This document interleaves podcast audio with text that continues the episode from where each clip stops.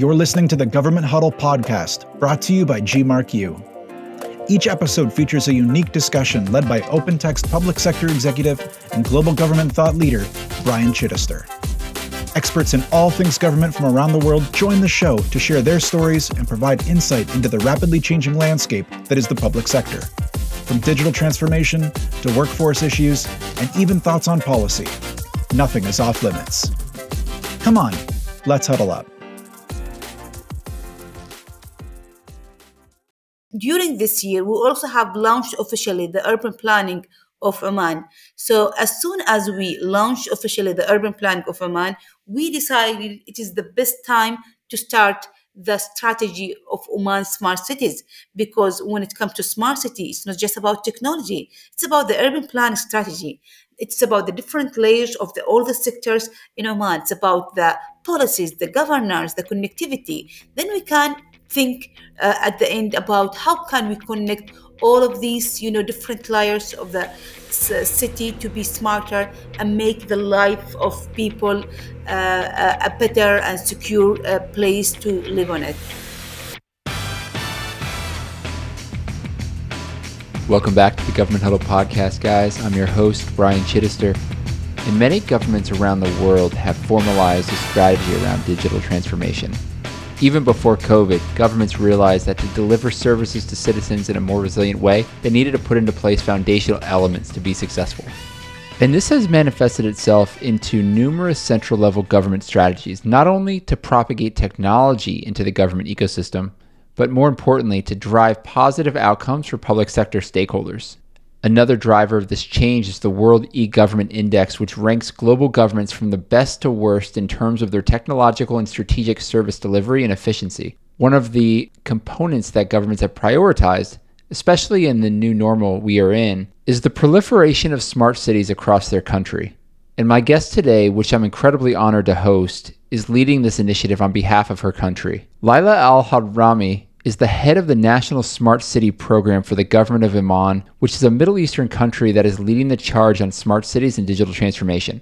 And that's saying a lot, because the Middle East is innovating at a rate that outpaces most regions around the world. She's not only a senior executive for digital transformation in e-government for the government of Oman, but she's also a member of the National Program for A I and Advanced Technologies within the Ministry of Transport and Communications and Information Technology. She's been pivotal in driving change within the government of Oman, as well as driving the adoption of emerging tech to provide strategic change on behalf of the citizens within her country. Laila, welcome to the show, and thank you so much for taking the time to speak with me today. Welcome, Brian, and thank you so much for this invitation. It's really an honor to join you on this podcast. So let's jump right into it. When did the story of smart cities uh, really start for Oman? That's really interesting question uh, to answer it, and let me share with you uh, the story of uh, Smart City. We started basically in two thousand seventeen. In two thousand seventeen, we started to speak about smart cities, and that started as, you know, like a national uh, strategic program. Uh, it came from one of the organizations in Oman. It's called the Research Council, and they decided that they have to collaborate with another three entities in Oman, so they, in order to succeed to speak about the smart cities, because when it comes to the smart cities, not one organization can speak about it. It has to be involved or engaged with different organizations. So it started as a strategic program, and then it was collaborated with I T A, and that is was my organization, Information Technology Authority, which is, you know, the responsible organization leading digital transformation in Oman. So why I T A? Because, you know, uh, I T A is more advanced and the one that are concerned when it comes to the technologies uh, implementation in Oman.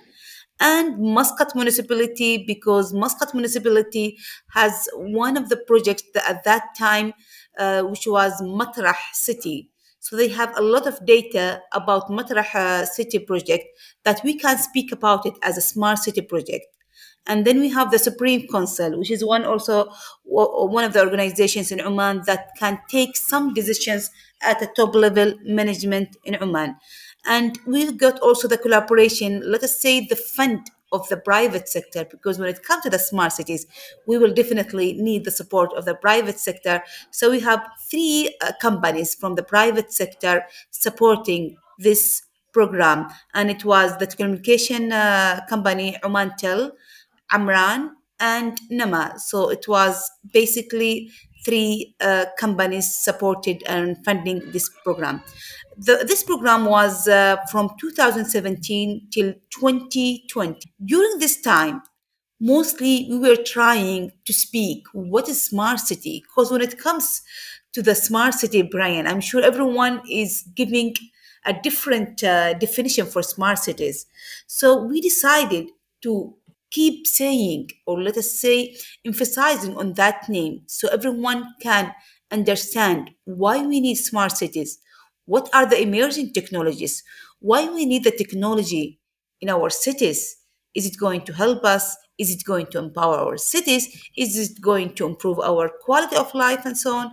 So that was, you know, the first phase of the smart city when we started, and we got a lot of uh, different initiatives. We have workshops, we have hackathons, we have around three hackathons in three different cities around Oman, and we also have some competitions during COVID nineteen, so we can, you know, encourage uh, the community to participate with uh, smart mobiles. How can we accelerate, you know, the uh, when it comes to COVID nineteen? Because at that time, everyone was seeking some smart solution.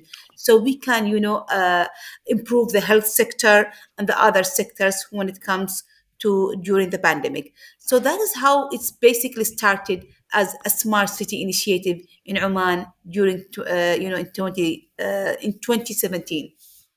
That's excellent how you guys have really built a solid foundation. What were some of the yields from the hackathon? Uh, during the hackathons, we have it actually in three different cities. The first city, as I said, it was Matrah in Muscat, and the second city was Suhar, and the third one was Salalah. These cities are, you know, in different locations. If you go to the map of Oman, you will find that it has a long coast from the north to the south. So Muscat is basically very close uh, to the north, but not in the north. But Suhar is also a coastal city, and mostly it's really famous with, you know, the logistics se- sector. So when we started with Matrah, for example, we focused a lot mostly, mostly with the tourism sector and how can we improve the quality of life in Matrah, because it's a very crowded city and many visitors are visiting Matrah from different areas around Oman, or let us say tourists, because it's a very popular destination as a touristic uh, attraction. So in each hackathon, we have different theme, because each city is unique with its, you know, uh, geographic, or let us say climate and environment. And uh, we got from each uh, hackathon around one hundred participants. And from these one hundred participants, twenty were, were shortlisted so they can participate and compete with the other uh, participants. And then at the end, we got three winning participants with their smart solutions. How can they improve uh, the solutions in these different cities that we have, you know, the hackathons uh, conducted there? That's that's really cool. I know there's a lot of, for me, I see a lot of applic- applicability around hackathons as you're looking to drive innovation. I think one of the one of the really interesting points that you you mentioned is, I think not only is every city unique with their needs and, and demographics, et cetera, but I think even pieces of every city are unique. So I, I think that also speaks to uh, the importance of laying that foundation as you're building that those phases out. And I know you have a Smart City Ambassadors Initiative as well. How is that a piece of this first phase as you've been rolling out your strategy? As soon, you know, as soon as we started the Smart City project, and as we, as I said, uh, Oman has a very uh, uh, unique uh, geographic map, because we have a long coast uh, from the north to the south, around three thousand six hundred kilometers, and we are based on the capital, Muscat. So it was really hard that we are in Muscat and we cannot reach the other cities around Oman. For example, in order to reach uh, Salalah, I have to drive by car around ten hours, more than ten hours. Uh, but definitely by the flight, I can fly in one hour and I can reach Salalah. But we were thinking, how can we support these cities who are far away from the capital. And from that, you know, concept, we got the idea of smart city ambassadors. We said we need ambassadors in each city so they can represent us, so they can share knowledge with us. Because if you want to speak about smart cities, or let us say if you want to speak about the emerging technologies, how the emerging technology, technology are going to empower our cities, we need more people, we need soldiers. And at that time when we started, you know, we were just, you know, a small team. So definitely we need so many people to help us. So we said, if you want to focus, for example, in these cities, that will help us also to know, are these cities ready when it comes to the technology? Do they have qualified people, or let's say ambassadors who can train the community about these technologies? It was really challenging at the beginning. And we said, let us try it and let us see how we are going to succeed on it. It was not easy. It was really challenging at the beginning, but we decided to take it.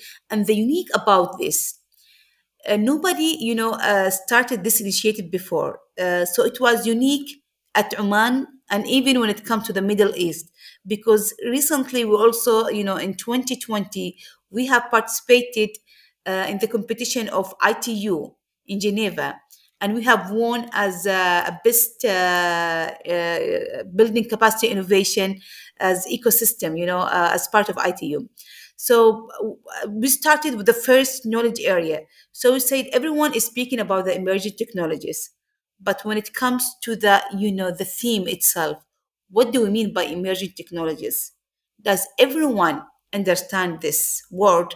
Or some of them, they say, what is this Chinese word? Or what is this strange word? Because we have to make it very simple if you want to succeed. So we decided to not speak about emerging technology engineer. We decided to focus on each technology based on each month. So we decided, for example, for the first month, we are going to speak about blockchain. Why blockchain? Because at that time, when we started speaking about the emerging technologies, blockchain was trending at that time. So we started with blockchain. But then we asked ourselves, do we have ambassadors in Oman who are really qualified in blockchain? And why we wanted people from Oman to speak about this technology? Because believe me, Brian, when you speak about technologies, it's not just in Oman, it's everywhere around the world. If you are speaking about experience that you heard about it in another advanced country, the people that you are working with them, they will say, yes, they can do it, but we cannot do it. So when you bring people from the same community, speaking their language, when I say speaking their language, you know, for example, we are speaking Arabic here in Oman. So we brought people who are experienced in blockchain, and they spoke, you know, they delivered the knowledge in Arabic. And we also have some other speakers, because there are, you know, uh, some of them, they are citizens, and they are from different nationalities, and they also speak in English. So we have two languages, and uh, it was, you know, very flexible. So the first month, when we said blockchain, we found out that we have six ambassadors from three different cities around Oman. And we say that was, you know, a success for us, because when it comes to the to a new program, two sessions will be really successful to start it in one month. But to be sixth, that was like a success for us. The next month we spoke about the IoT. We got twenty ambassadors, and they uh, the participants from more than ten cities around Oman, and that was really big success for us. And from that time we become very popular, and everyone. Because at the beginning, we were searching for the ambassadors to be part of this. But how we found out that we are successful, people started reaching us and saying, we need to be ambassadors. We need to be part of this initiative so we can share knowledge. And because also, you know, the people who shared the knowledge with us, it was also for them like a good marketing. Because before, nobody knew about them. Nobody knows that they are qualified in these, certif- these certificates. Because usually, Brian, most of the people, when they get certified, they will have their certificate, you know, hanged in the wall or hidden somewhere else. But what we did, we were showing that we have some talented people. We have people with potential mm-hmm. skills so they can share knowledge. And we did that with zero cost. all of them they shared, you know, without any uh, paid uh, budget. So this kind of initiative is very successful to be implemented in different countries, not just in Oman. No, I, I completely agree. One of the challenges that governments have faced, no matter what type of projects you're working on all over the world, is the the talent deficit and bringing in people that are qualified to to not only do the work, but also recruiting in some of the top people, uh, the most talented people to come in and work on these projects, uh, because competing with private sector is difficult. So being able to showcase the type of programs and technologies that they can work with is certainly a tool that you guys can use to pull in some of that talent. So it sounds like it was really successful for you. What exactly as, as you're as you're rolling out some of these emerging technologies, I would imagine that there's a lot of crossover, um, or at least uh, at least aggregated strategy with the Oman twenty forty vision that you have. I know a lot of countries have these vision uh, these vision programs. Um, how is this Smart Cities uh, initiative fitting in to that uh, twenty forty vision strategy for your country? Uh, excellent question. Uh, you know, when I mentioned the first phase of the smart city in Oman and how it really started, at the first, mm-hmm. at first level, we were just focusing on the, you know, the term and how can we be able to convince everyone and they speak the same language about the smart cities, why we need smart cities and so on. So twenty forty, it came by saying that we need to empower the cities in Oman. We have eleven governance in Oman. As I said, we have a very long course, different governance, different climate, different uh, environments. So this is what really make uh, Oman unique about it. In the past, you know, most of the citizens in Oman, they used to immigrate to the capital, which is Muscat. So they can find, you know, the jobs, the good uh, uh, health sector, the good education and so on. But with twenty forty now, they want to empower all the cities around Oman, and according to the, you know, the structure of Oman, we have eleven governance, and uh, south to the north, uh, we need uh, to make sure that each government, they are leading their government to be, you know, decentralized. When I say decentralized, they are no more saying that we need to be like Muscat, or let us uh, be waiting the official uh, regulations or the, uh, the orders. It comes from the main ministries. So now each governor is empowered to make the cities of his governance smarter. And, and when I say smarter again, do we mean smarter to be empowered by technology or to be preferred by people? When it comes to the smart city, it's always about the people, how people are preferring their cities. Is it the best city to live in it, or is it not my favorite city and I have to immigrate? So this is how each governor, they have to make sure that he, for example, providing the quality of life for the citizens, uh, providing, you know, the jobs, providing all the main services that his citizens or her citizens needed on that one. So this is what we are trying now to do, is to working closely with the governors, with the cities of Oman. At the first phase, we were trying to work with the communities, but now we are trying to work with cities around Oman so we can help them. For example, how can they improve uh, the quality of life in their cities? And we have to do that in collaboration with different sectors, because we are always saying smart city is not led about one organization. It's about all the mm-hmm. sectors involved in achieving that strategy to make the quality of life for the people in that city. That's exactly right. It's an ecosystem kind of working together. How have you taken inspiration from other countries, especially within your region or even outside of your region, that have looked to execute on a on a similar strategy, perhaps maybe a few years in advance of, of Oman? Uh, the global collaboration with different countries is always inspiring, and you know we cannot work alone. And this is, you know, one example. Uh, me and you, Brian, that we are talking about smart cities, and when we engage with, you know, different countries, we learn from them.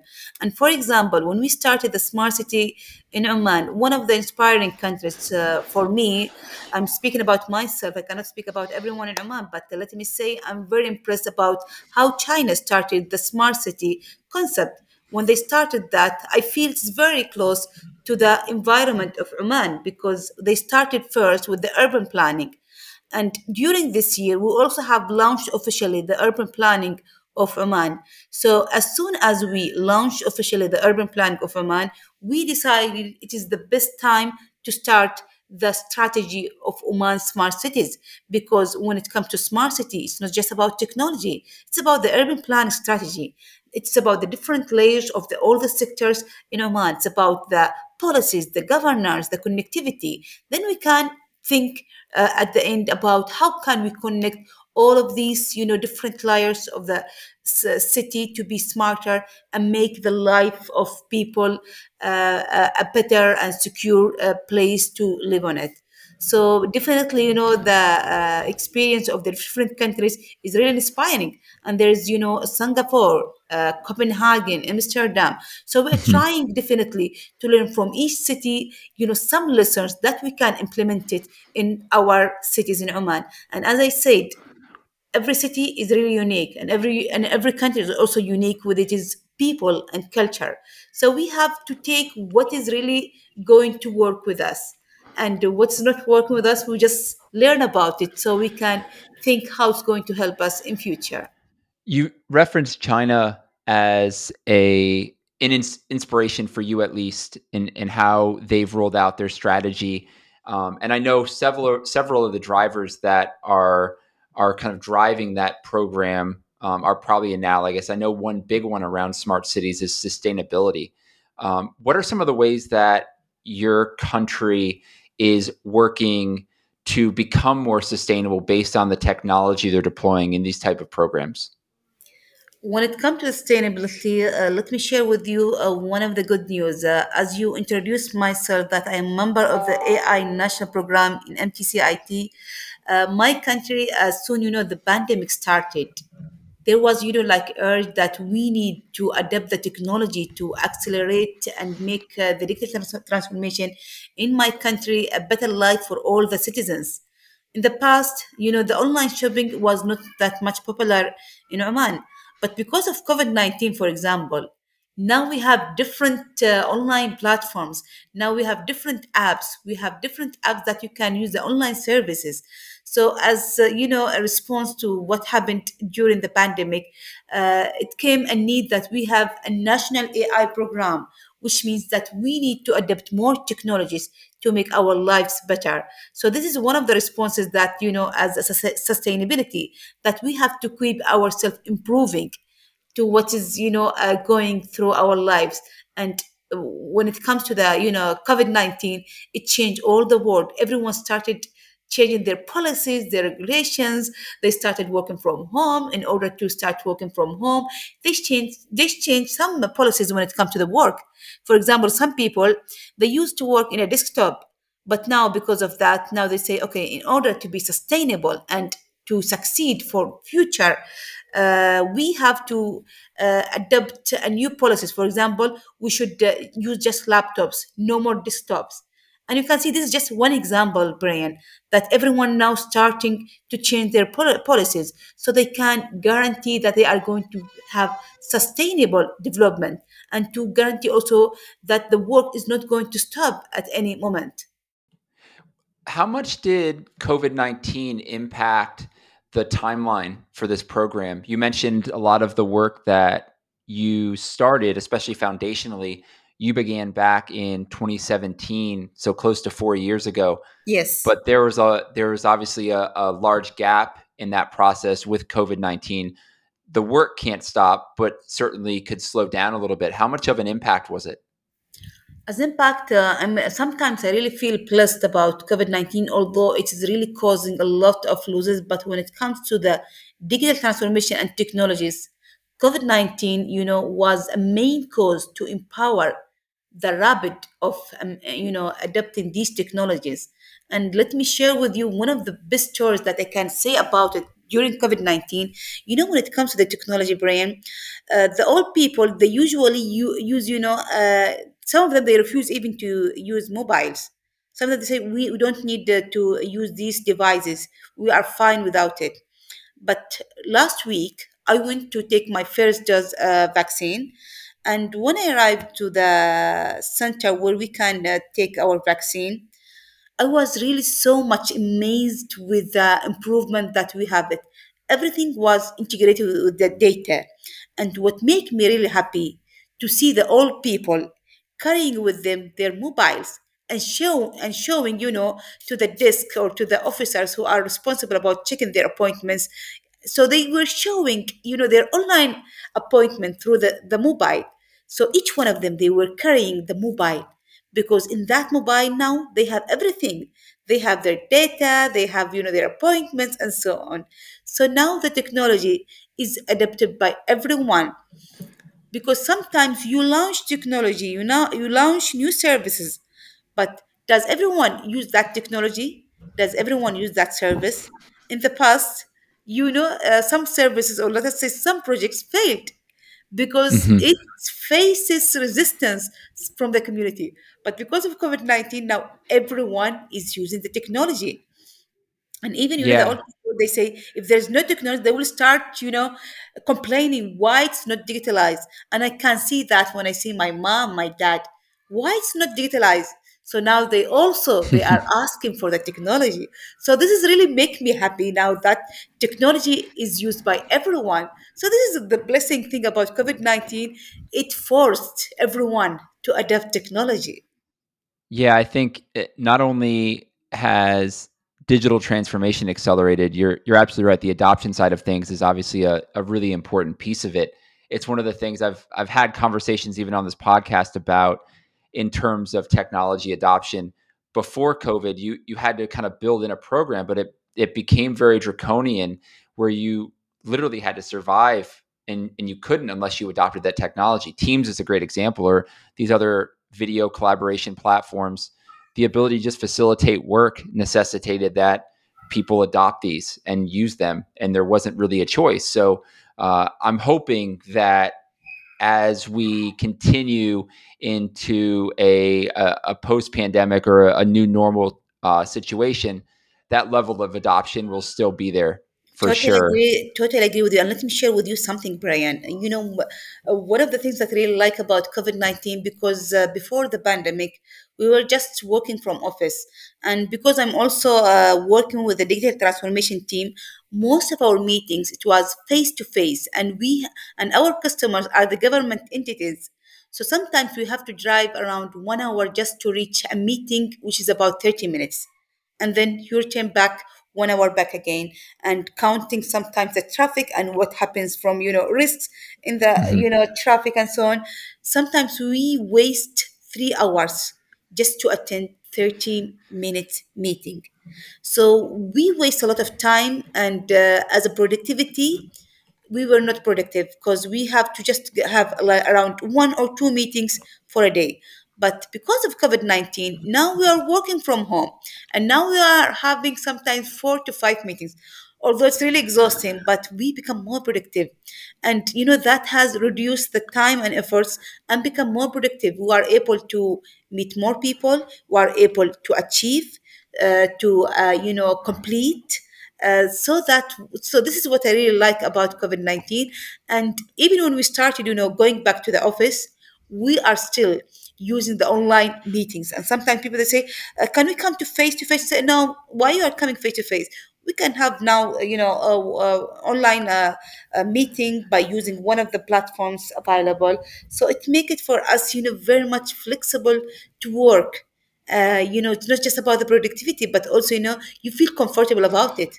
No need to be in the office just to attend a meeting or let us uh, accomplish any task. So this is really what I like also about, you know, how the uh, pandemic has accelerated the digital transformation.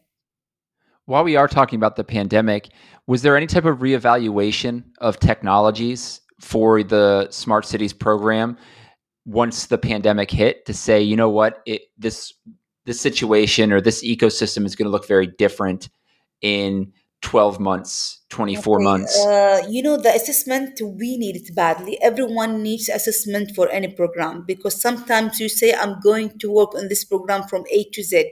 But for example, suddenly you get some changes. Then we have to adapt the changes so it can, you know, suit the program, and how can we feel that it's really going to be successful. So as we, so as I said, when it comes to the pandemic, for example, as a response to the pandemic, we launched the National Program for A I because we found out that we are having a lot of uh, you know uh, online platforms. We are having more smart solutions. Then we said, okay, we need to have a strategy for A I, because when it comes to the A I, there are some policies that you need uh, to uh, make sure that everyone are following the same policy in your country. There are some ethics when it comes to A I. Yeah. Can we just say uh, we just are going to use the A I without taking consideration the ethics and so on? We also need to take also in consideration the security. So there's like different aspects that we mm-hmm. need to adapt it. So we have to assess and change. And every time saying this, you know, the the plans are not like uh, a holy books. It needs to be changed according to the changes that happened, uh, you know, during the plan and so on. You mentioned a, a magic word in there I do want to touch on, uh, and that's security. How much is security a focus of yours, as you're, especially as you're introducing new technologies into the ecosystem and ensuring that they're not vulnerable? Yes, when it comes to the security, you know, the, let me share with you one of the interesting uh, chat that uh, happened with one of my colleagues. He was telling me, uh, Laila, you are speaking mostly about smart cities and digital transformation, and suddenly you are speaking about security. And I told him, S- security is something essential. It's part of all our lives. We have all to be secured. It's not just about, you know, the smart cities, or let's say the technologies, but all of us, because whenever we are becoming smarter, more threats are, you know, uh, threatening our lives. In the past, we used to have the weapons by, you know, uh, using real weapons. But nowadays, the, the security, the hackers, they can hack you anytime. They can hack your laptop, hack your life, hack your home, hack, you know, uh, threaten your own life. So it's really essential to make sure if we are going smarter, we have to make sure that we are using the best system that are going to secure our services. And, you know, because of the uh, using a lot of the smart uh, platforms, we got more cases when it comes to the cybersecurity. So recently in Oman, for example, we tried a lot also to focus to the security aspect, because we said you have, because uh, with the security, we are using, for example, uh, blockchain as a technology, for example, to make the systems uh, unable to be, for example, hacked and so on, because this is one of the smartest technologies when it comes to, uh, to the security, uh, because, you know, we are using, for example, a lot of sensors in IoT. Are all of these sensors secured or not? So again, we also have another policy when it comes to the, the use of IoT, because we have to make sure that they are secured and not hacked, or let's say mm-hmm. uh, people, you know, the organization cannot face uh, uh, critical issues when it comes to breaking or breaching their systems. So definitely the uh, system and security is uh, one of the essential aspects that we are really making it as a big focus on it as part of the smart city. And uh, let me also share with you the other aspects when it comes to the smart city. We are focusing as a security, as one layer, the governor. And when I say the governor, because when we are speaking about the smart city, it's really challenging because it's about all the country. It's about the policies of different organizations. It's about the different regulations with different uh, sectors. So it's not about one organization that you can say it's easy to implement. No, it's about different sectors. So we have to make sure that we have uh, unified the regulation policies that make, you know, the system, for example, of the governance is much easier easier to implement the policy of smart cities in their cities. And also the funding uh, model. So, and when I say the funding model, because if you go around the world, Brian, all of us, we are sharing the same concern that the technology is costing a lot. So why we are speaking about the funding model? Because we have to find different You know, uh, methodologies. Are we going to let the government pay for that technology and the smart city project? Is it the private sector? Is it the, is it some another partner and so on? Is it investment by another, you know, let's say country and so on? So there is different solution that we have to take in consideration when it comes to the smart city in any country. And I, and I'm saying each country, they are unique with their own culture and environment. So I cannot say I'm going to adopt the same, uh, you know, funding model of uh, my neighbor country, or let's say the European country or American country. I have to see what is the best that's going to be really mostly suitable. And finally, also the legislation of the governance. We have eleven governance, so we have also to discuss this. What is the power of each governor? What they can do exactly for their cities? And one of the interesting, uh, you know, stories, if you could allow me, Brian, uh, yes, please. About uh, I was in Guimarães in two thousand nineteen. Uh, Guimarães is uh, an old uh, city in Portugal. Uh, so Guimarães is, you know, having the office of the U N U E G O V, which is part of the United Nations University. And I was working with them for three months, and I was really surprised why this office of the United Nations in this small city in Portugal, because not everyone know about Guimarães, although it is one of the oldest cities. Because when you go to Guimarães, you know, you'll find a building there, uh, it's written in Portuguese, Portugal started here in this village, but not everyone knows about it. Usually when you want to, for example, to attract like a global organization, you will definitely go, for example, to the capital, for example, or for any city, or let us say a popular city. So I was really interested to know how Guimarães was able to attract the office of the United Nations to be there. And it was with one of the ministries. And they told me the story of the mayor of Guimarães. They said, the mayor of the Guimarães, he said, I'm ready to offer you offices for the U N E G O V to be on the Ministry of for, for on the University of Minho. And he said, I'm also ready to offer also a building for the employees and so on. So he was offering some facilities, and what is going to be to take in advance. In advance, the name of Guimarães will be mentioned a lot globally, because when the people ask where is the location of the U N U E G O V, they will say it's in Guimarães in Portugal. So this is when it comes to the power of the mayors or the governors, how they are going to attract the investment, the tourism to their cities. So that's why I, really, I like sometimes to go back to some of these stories that really inspire me, that any mayor can be successful if they, you know, uh, find some, uh, you know, uh, incentives for the investors or for the global organizations to go uh, and to be based on their cities. So this is really something interesting to be shared with you, Brian, and with all the listeners.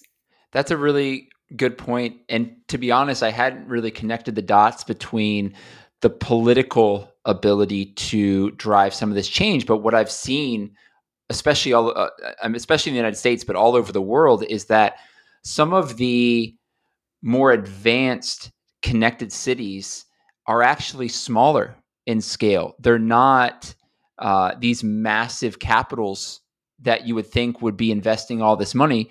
They're in the United States, for example, Columbus, Ohio, a small city in the middle of the country, or uh, I've I've had on the show um, the the C I O from the city of Chattanooga, which is one of the mm-hmm. uh, Smart City G twenty Smart City Alliance members, um, is really far advanced. And it really does speak to the value and the power of what the political entities in that in that city, in that region can do to provide a spotlight for what they're doing. And, and like you said, to ultimately drive uh, economy value uh, and um, and introduce new citizens, new tourists, et cetera, into the community. I think it's a really important point. Exactly. Totally agree with you. And, you know, this is really contradict with the fact that smart cities is, you know, uh, linked with the fact with the mega cities. Because, you know, mm-hmm. when it comes to the smart cities, it, everyone say that smart cities should be only with the populated cities, that it has more than two millions, or let's say, let's say ten millions population that city. But uh, the story of Guimarães and the story that you have also mentioned, it is, you know, changing the fact that smart city is not just for these cities. Smart city is for all the cities around the world, because now the smart city is about the people of that city and how they are feeling happy. And I love to say happy because, you know, in order to stay in one place, I have to first to feel happy and secured. Feeling with these two elements, feeling happy and you know secured will definitely make me feel sustainable and stable to be on that city. So I think this is the concept of smart cities is really changing now. Is no more with just the populated cities. It's about how we are going centric with the people who are you know living in these cities. Absolutely. And it, I love that you've taken inspiration from uh, country cities outside of not just your country, but your region. What it, it, with some of this inspiration and with some of this research you've done, what do you see the future being for global smart cities as as we move into the next five years, ten years, twenty years? Well, as I said, uh, Brian, I think the concept of smart cities is now really changing. Because you know, in the in the past, or let us say in the recent years, and even for now, most of our planning we were just thinking mostly about the technology and how they are really connecting the different building, different sectors, and so on. But now uh, there's another shift, as I said, focusing on the people and the quality of life so they can get it in their cities. And mostly, as I said, the security. Because even, you know, uh, when it comes, for example, to the to the traveling, the first question that, you know, is really asked by anyone, is that country safe? You know, this is the first question that even you, for you, Brian, I'm sure that you ask yourself, is it really safe, for example, to travel to Oman? Is it really safe to travel to that country and so on? So we have to take that in consideration. And when I say safe, it's really uh, connected with the security and the sustainability of the cities. So now even, you know, the concept of smart city is becoming about sustainable, sustainable cities. So the future, uh, you know, the global uh, future cities, it's about the people, how they are planning their cities, how they like their cities to be. Do they want their cities just to be just about technology, or is it about the environment, or is it about, you know, walking everywhere with safe, you know, environment, or, you know, let us say uh, driving with less, having less traffic. So it's about the people, people, how they want their cities to be. It's not just about the technology. The technology is really empowering and making our life easier, but we have always to make the people the priority in planning their cities. And I think that's one of the biggest changes that we've seen in governments as they've been deploying technology for various programs, not just smart cities, but exactly. um, citizen experiences. They're really putting the citizen now at the center of what that experience looks like. And I think that's been one of the biggest changes or from a, from a value standpoint that Uh, was accelerated by the pandemic, but really started even before then. So I, I agree. And I think as we look at what the future of smart cities look like, there's no reason why uh, that shouldn't also be the case. Exactly. Uh, when you know, when it comes to the people, uh, Brian, let me share with you one of our uh, smart ecosystem that we are now trying to follow up, you know, as uh, in each project that we are working on it in Oman, because it's about the people finally. So when it comes to the people, we have to make sure that we are working with the, all the sectors in our community. And when I say in our community, it's about the government sector, the private sector, academia, the S M Es, and the community. So we have to make sure that we are linking all of these, you know, different categories together.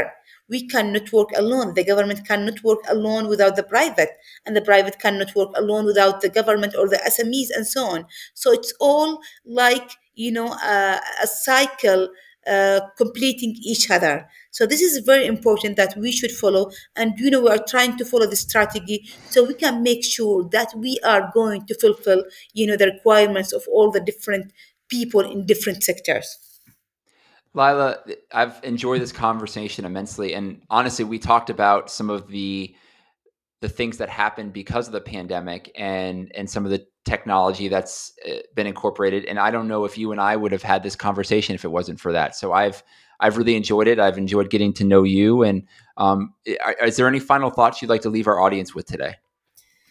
I think uh, we have uh, spoke a lot uh, about this, and you know the topic of smart cities is really interesting because uh, it's about everything. It's not just about you know technology, as I said. So this is uh, all what I could share about it from my side.